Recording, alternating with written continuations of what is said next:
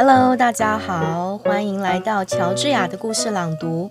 这一集要为大家朗读的故事是《The Adventures of Tom Sawyer》by Mark Twain，《汤姆历险记》由马克·吐温所著作。请各位根据所提供的连接下载电子书来观看，或者是打开网页版的故事书。各位准备好了吗？现在让我们一起来听读这一本故事书吧。今天要来读的是它的第一章，《The Adventures of Tom Sawyer》，Chapter One。Tom? No answer. Tom? No answer. What's gone with that boy, I wonder? You, Tom? No answer. The old lady pulled her spectacles down and looked over them about the room. Then she put them up and looked out under them. She seldom or never looked through them for so small a thing as a boy. They were her state pair, the pride of her heart, and were built for style, not service. She could have seen through a pair of stove lids just as well. She looked perplexed for a moment and then said, not fiercely, but still loud enough for the furniture to hear, Well, I lay if I get hold of you, I'll. She did not finish, for by this time she was bending down and punching under the bed with the broom, and so she needed breath to punctuate the punches with. She resurrected nothing but the cat. I never did see the beat of that boy. She went to the open door and stood in it, and looked out among the tomato vines and jimson weeds that constituted the garden. No Tom. So she lifted up her voice at an angle calculated for distance and shouted, You, Tom! There was a slight noise behind her, and she turned just in time to seize a small boy by the slack of his roundabout and arrest his flight. There, I might have thought of that closet. What you been doing in there? Nothing. Nothing? Look at your hands and look at your mouth. What is that truck? I don't know, Aunt. Well, I know. It's jam. That's what it is. Forty times I've said if you didn't let that gem alone, I'd skin you. Hand me that switch. The switch hovered in the air. The peril was desperate. Ma, look behind you, Aunt. The old lady whirled around and snatched her skirts out of danger. The lad fled on the instant, scrambled up the high board fence, and disappeared over it. His Aunt Polly stood surprised a moment and then broke into a gentle laugh. Hang the boy, can I learn anything? Ain't he played me tricks enough like that for me to be looking out for him by this time? But old fools is the biggest fools here is. Can't learn an old dog new tricks, as the saying is. But my goodness, he never plays him like. Two days, and how is a body to know what's coming? He appears to know just how long he can torment me before I get my dander up, and he knows if I can make out to put me off for a minute or make me laugh, it's all down again and I can't hit him a lick. I ain't doing my duty by that boy, and that's the Lord's truth. Goodness knows. Spare the rod and spoil the child, as the good book says. I'm a layin' up sin and suffering for us both, I know. He's full of the old scratch, but laws o' me, he's my own dead sister's boy, poor thing, and I ain't got the heart to lash him somehow. Every time I let him off, my conscience does hurt me so, and every time I hit him, my old heart most breaks. Well, a well, man that is born a woman is a few days and full of trouble, as the scripture says, and I reckon it's so. He'll play hookey this evening, and I'll just be obliged to make him work tomorrow to punish him. It's mighty hard to make him work Saturdays when all the boys is having holiday, but he hates work more than he hates anything else, and I've got to do some my duty by him, or I'll be the ruination of the child. Tom did play hookey, and he had a very good time. He got back home barely in season to help Jim, the small colored boy, saw next day's wood and split the kindlings before supper. At least he was there in time to tell his adventures to Jim while Jim did three fourths of the work. Tom's younger brother, or rather half brother, Sid, was already through with his part of the work, picking up chips, for he was a quiet boy and had no adventurous, troublesome ways.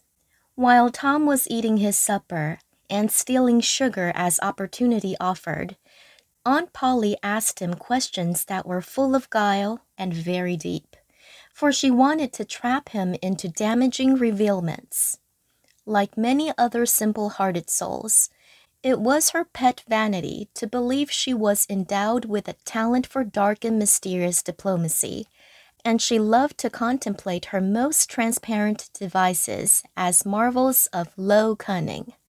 Tom, it was middling warm in school, warn't it? Yes'm. Powerful warm, warn't it? Yes'm. Didn't you want to go in a swimming time? A bit of a scare shot through Tom, a touch of uncomfortable suspicion. He searched Aunt Polly's face, but it told him nothing. So he said, Um, well, not very much.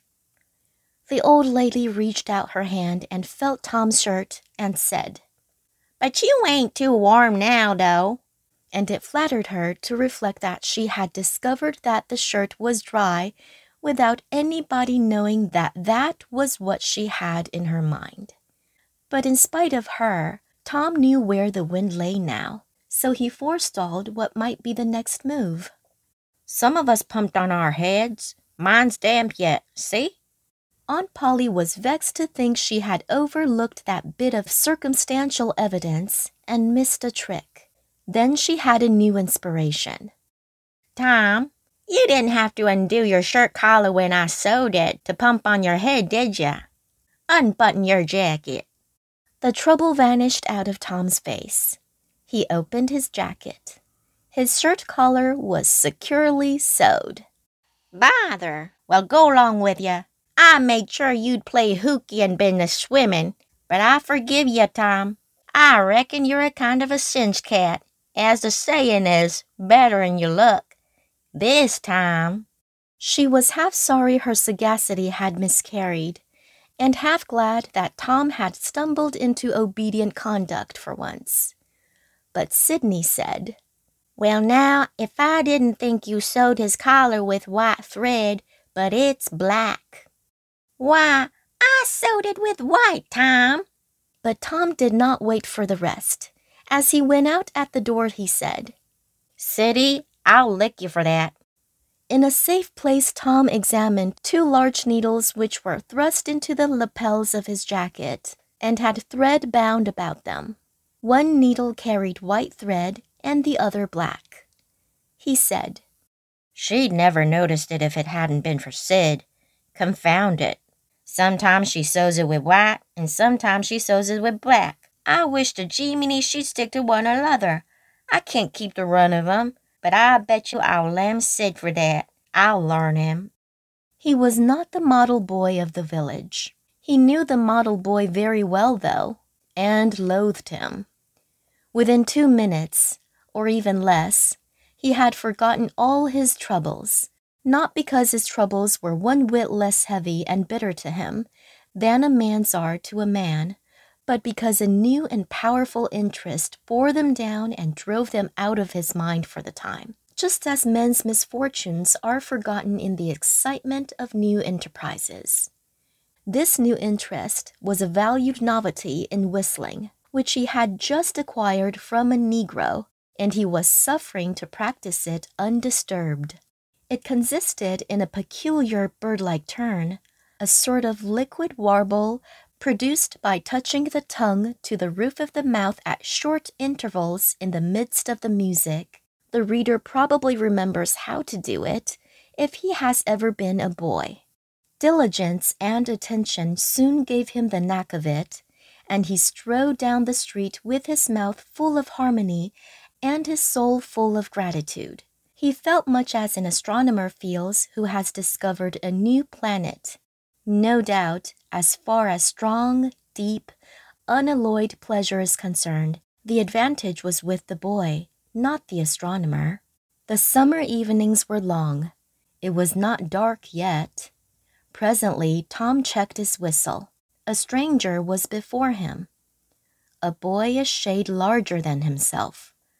A new corner of any age or either sex was an impressive curiosity in the poor little shabby village of St. Petersburg. This boy was well dressed too, well dressed on a weekday. This was simply astounding. His cap was a dainty thing, his close buttoned blue cloth roundabout was new and natty, and so were his pantaloons. He had shoes on, and it was only Friday. He even wore a necktie, a bright bit of ribbon. He had a citified air about him that ate into Tom's vitals. The more Tom stared at the splendid marvel, the higher he turned up his nose at his finery and the shabbier and shabbier his own outfit seemed to him to grow. Neither boy spoke. If one moved, the other moved, but only sidewise, in a circle. They kept face to face and eye to eye all the time. Finally, Tom said, I can lick you. I'd like to see you try it. Well, I can do it. No, you can't either. Yes, I can. No, you can't. I can. You can't. Can. Can't. An uncomfortable pause. Then Tom said, What's your name? Tisn't any of your business, maybe. Well, I know I make it my business. Well, why don't you? If you say much, I will. Much, much, much. There now. Oh, you think you're mighty smart, don't you? I could lick you with one hand tied behind me if I wanted to. Well, why don't you do it? You say you can do it. Well, I will if you fool with me. Oh, yes. I've seen whole families in the same fix. Smarty, you think you're some now, don't you? Oh, what a hat. You can lump that hat if you don't like it. I dare you to knock it off and anybody that'll take a dare will suck eggs. You're a liar. You're another. You're a fighting liar and doesn't take it up. Ah, take a walk. Say, if you give me much more of your sass, I'll take and bounce a rock off in your head. Oh, of course you will. Well, I will. Well, why don't you do it then? What do you keep saying you will for? Why don't you do it? It's because you're afraid. I ain't afraid. You are. I ain't. You are. Another pause, and more eyeing and sidling around each other. Presently, they were shoulder to shoulder. Tom said, Get away from here. Go away yourself. I won't. I won't either. So they stood, each with a foot placed at an angle as a brace, and both shoving with might and main, and glowering at each other with hate. But neither could get an advantage. After struggling till both were hot and flushed, each relaxed his strain with watchful caution, and Tom said, You're a coward and a pup. I'll tell my brother on you, and he can trash you with his little finger, and I'll make him do it too. What do I care for your big brother? I've got a brother that's bigger than he is. And what's more, he can throw him over that fence too. Both brothers were imaginary. That's a lie. Your saying so don't make it so.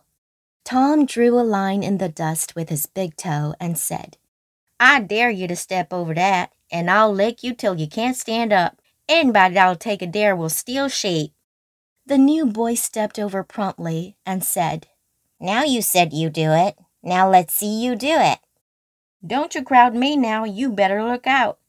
Well, you said you'd do it. Why don't you do it?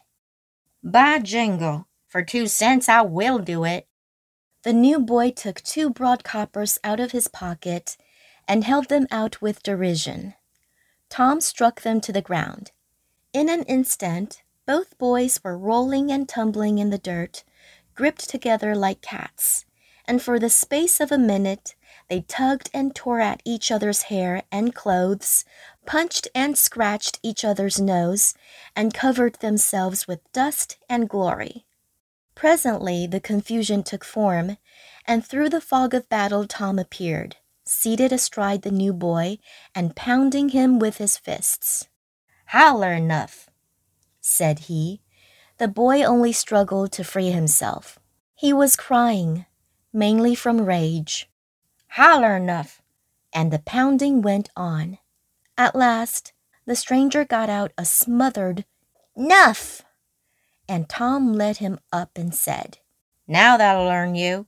Better look out who you're fooling with next time. The new boy went off brushing the dust from his clothes, sobbing, snuffling, and occasionally looking back and shaking his head and threatening what he would do to Tom the next time he caught him out. To which Tom responded with jeers and started off in high feather. And as soon as his back was turned, the new boy snatched up a stone, threw it, and hit him between the shoulders, and then turned tail and ran like an antelope. Tom chased the traitor home and thus found out where he lived. He then held a position at the gate for some time, daring the enemy to come outside, but the enemy only made faces at him through the window and declined. At last, the enemy's mother appeared and called Tom a bad, vicious, vulgar child and ordered him away. So he went away, but he said he allowed to lay for that boy. He got home pretty late that night, and when he climbed cautiously in at the window, he uncovered an ambuscade in the person of his aunt, and when she saw the state his clothes were, in her resolution to turn his Saturday holiday into captivity at hard labor, became adamantine in its firmness. The Adventures of Tom Sawyer, Chapter One 到这边结束了。 这是十九世纪由马克·吐温所写的小说，所以里面有一些非常礼俗的南方的方言的用法，甚至它的拼写的方式是我们所不熟悉的。各位听众在听完故事的朗读之后，记得再回头到本集的节目内容描述那边去看一下这些方言的用法，它的意思是什么。另外，别忘了到爽英语的脸书粉丝团去做一下听力或者是阅读小测验哦。今天的故事就为各位朗读到这边，希望各位喜欢。喜欢的朋友不妨订阅我的 Podcast，或者是到脸书搜寻爽英语，就可以随时掌握最新动态以及更多的学习资源哦。乔治亚的故事朗读，我们下回见。